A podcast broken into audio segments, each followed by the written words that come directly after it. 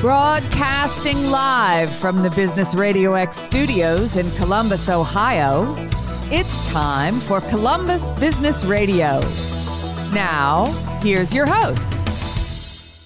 Lee Kantor here, another episode of Columbus Business Radio, and this is going to be a good one. Today we have with us Diane Grody Adams, and she is with Safex. Welcome. Thank you. It's good to be here. Well, I'm excited to learn what you're up to. Tell us about Safex. How are you serving folks? Well, in a number of ways. Um, obviously, a little different now than we used to, but that's true for all of us.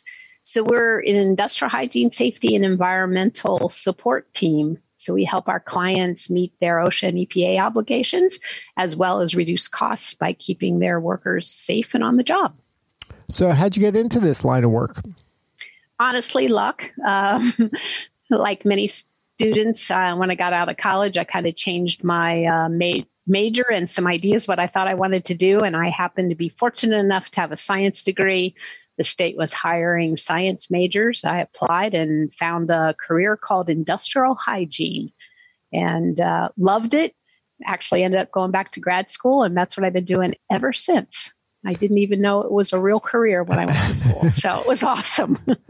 so tell us about, uh, I would imagine in today's world, everybody's very conscious about this now.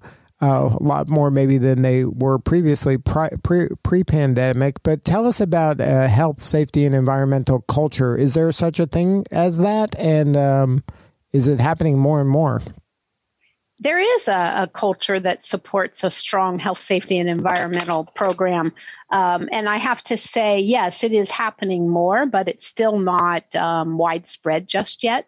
Um, we're on a growth curve, right? Um, many of the regulations that uh, kind of got people started in health and safety and environmental um, are still only 40 or 50 years old. Um, and while that seems like a long time, obviously, when you're asking companies to make major changes, that's not that long of a time. But yes, I think as um, people have become more aware about the environment and people have become more aware about uh, personal responsibility at work, that that culture of health and safety definitely is growing. Um, and so it is becoming more common to have a conversation around it than just be regulatory driven.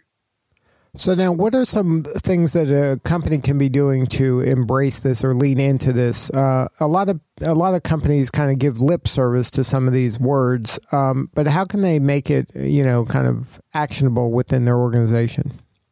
That's a great question, Lee, because you're right. There are companies that use the words on their website um, because they know that that's important.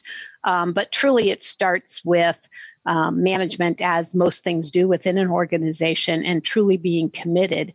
Um, what they often don't recognize is that there are financial benefits to having a strong culture that supports health and safety.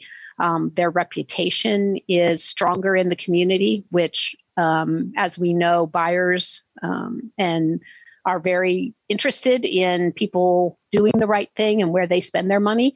And so, from a reputation standpoint, there's huge benefit that be, can be gained. And frankly, we also find that employee retention is better when people have a strong health and safety culture. Um, and we all know how hard it is to find good, strong, uh, reliable, well trained workers these days. So, if you talk financial rewards, reputation, and retention, um, I would think most management teams would be very supportive. But they have to understand that those values, and then it's important to start being proactive and encourage their teams to follow along with the implementation of that culture. So, now what are some of the um, maybe some business practices? Maybe you can share some advice or some low hanging fruit for folks that maybe uh, they can be taking advantage of uh, doing the work that's necessary, not just giving this lip service? Sure. Um, some great ideas are you could even start with simple things as truly um, reducing waste. So, whether that's recycling or doing uh, process improvements that reduce your waste, um, that's step one. Um, and sometimes just um, disposing of waste properly or recycling is an easy thing to do if you just take some time to do that. Um, developing your employee teams so that they're always looking out for opportunity so that they might recognize where you could be more efficient. that usually also results in being more safe. And so pick having your most experienced operators tell you, you know, how could we improve this job? Um, those are two things that I think, whether you look just at the uh, recycling and then using your operators to improve your processes, are going to start to drive that culture. Now, do you find that younger people really this is this is maybe more an important issue for them than it is for older folks? That's a good question. I think the younger people are more aware um, that safety and sustainability and environmental issues um, because they grew up with us talking about them. But I wouldn't say that they're less important to the older generation. It's just that, and I fit in that older generation. Um, it's just that those were not things that we talked about growing up that we thought were part of business. Now, the younger generation, because of the improvements that we have made in business, now almost expect, if you will, organizations to look at those things and consider them as part of their culture and not just be regulatory driven. Right. Well, I think that this is an opening for a company that, if they're interested in leaning into this, that's an easy way to do it. Is to allow their um, their folks to serve their whole community when it comes to some of these values and some of uh, like for the environment like like if you want to do recycling like you mentioned earlier let's do community wide recycling as well and let's let some of the team members you know maybe be in charge of this and to serve the whole community and not just the company and then sure. that might attract some uh, some folks to the company that wants that want to make a bigger impact and it's not uncommon uh, we work with a steel company that is very uh, forward facing when it comes to health and safety and environmental and they frequently will have uh, waste drives um, at the facility where the local community can bring certain kinds of waste and drop it off. I know a local computer consulting company that once a year allows any of their customers or their workers, uh, family members to bring their computers to get recycled.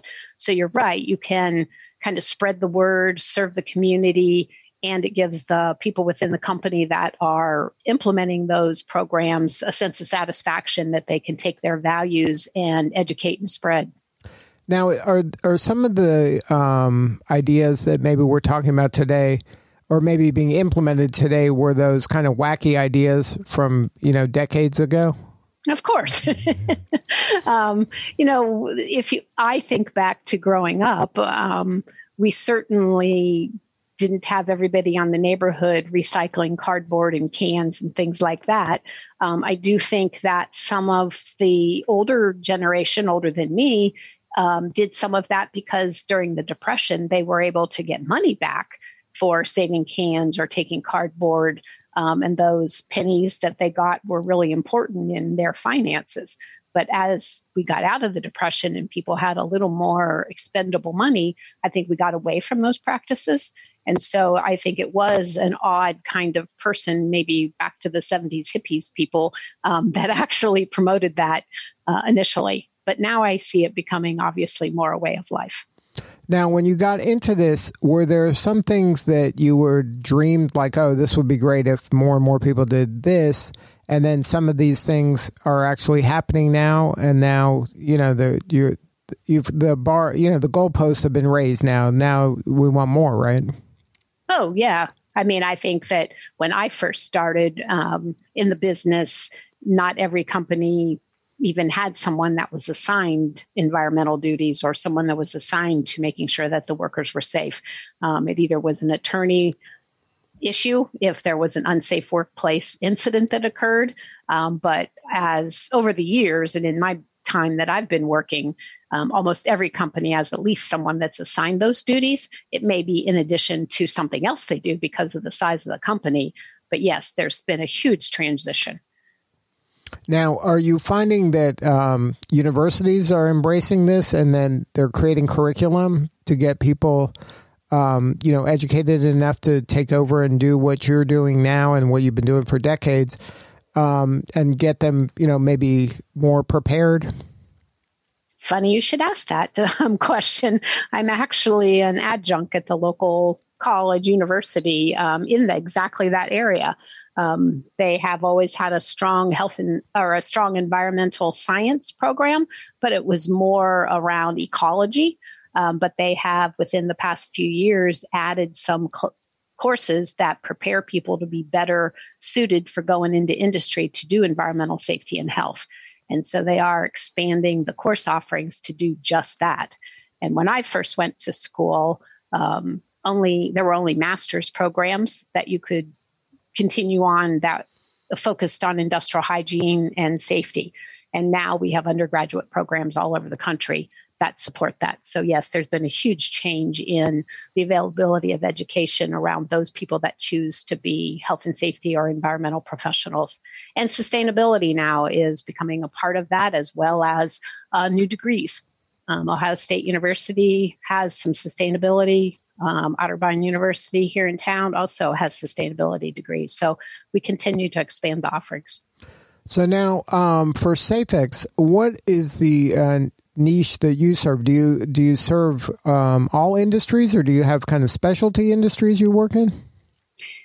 Uh, I, we are not as niche oriented as you might think. Um, when you focus only on environmental and safety and issues, you've already kind of narrowed your market considerably. Um, while everyone has those concerns, obviously some organizations those concerns are relatively small and so they don't need a partner or they don't need support. Um, so we work across the board the industries. The majority of our work though obviously would be within the construction and manufacturing industries because they have the bigger need right there are more health and safety risks and more environmental risks in manufacturing and construction than say uh, in an uh, office building but right. we also work with universities across the board. Now, I, I, was thinking more along like food service or in some of these other maybe that are, are those considered manufacturing? Like in you know the people that are that have a lot of stuff that might be wasteful that you might sure. be able to come into play and help them kind of uh, maximize that or to to dispose of it properly. Sure, that's a great question. Um, we tend we have not yet to this much experience worked with like food service. Um, most of them belong to the restaurant associations and they get support through that group. Um, and it's a pretty, while they have a lot of potential waste to dispose of properly, it's not a variety of types of waste. And so once they find a resource, it isn't as difficult uh, to continue to maintain a program like that.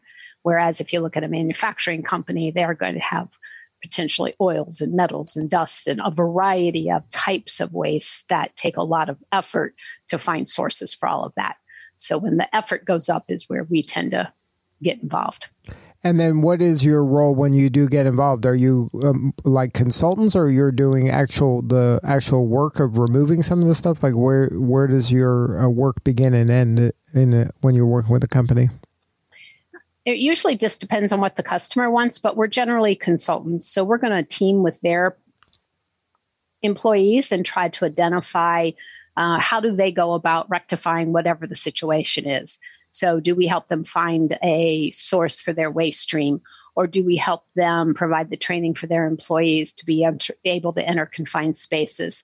Um, or do we come in and do an assessment of what their employees' exposures are to different chemicals? So each of those are kind of slightly different in the process that we would support them. But honestly, our goal is eventually to work ourselves out of a job. We want to give our partners the education and the knowledge and the processes and help them put them in place. But we want them be able to manage it themselves because they know their business is best. Um, and so they should be able to, in our opinion, um, be able to continue that program once we step away. Now, do you typically enter into a, a, new relationship because of a crisis? Something bad's happened, and they're like, "Oh, we better call the Safex folks." um, sorry to laugh, but um, there are occasions that an event has triggered why they get engaged with us. Yes, um, those are probably the least uh, ideal situations because obviously they're in trouble for something or on the borderline of being in trouble. And there's a lot of high emotion and a lot of crisis, crisis and a lot of deadlines. And we can certainly come in and have, in many cases, help them prepare a response to a regulatory agency or help them overcome whatever barrier there is. Um, but the best relationships are those that are like understand that, you know, maybe we're not doing all we should be doing, would you come in and maybe give us an assessment, either compare us to others in our industry or just what you know are best practices? And then let us put a strategy together on how we're going to grow and continue to evolve our culture so it does get strong to support environmental and safety. So those would be the best kinds of relationships because you've got time and you've got strategy development and you've got uh, true collaboration on your side. This work to me sounds very uh, rewarding in that the impact you're making is real and you know literally lives can be saved. Um, has that been the case when you look back through your career? It is the case. And i say all of us here recognize that we do make a difference now does it feel like that every day? No unfortunately.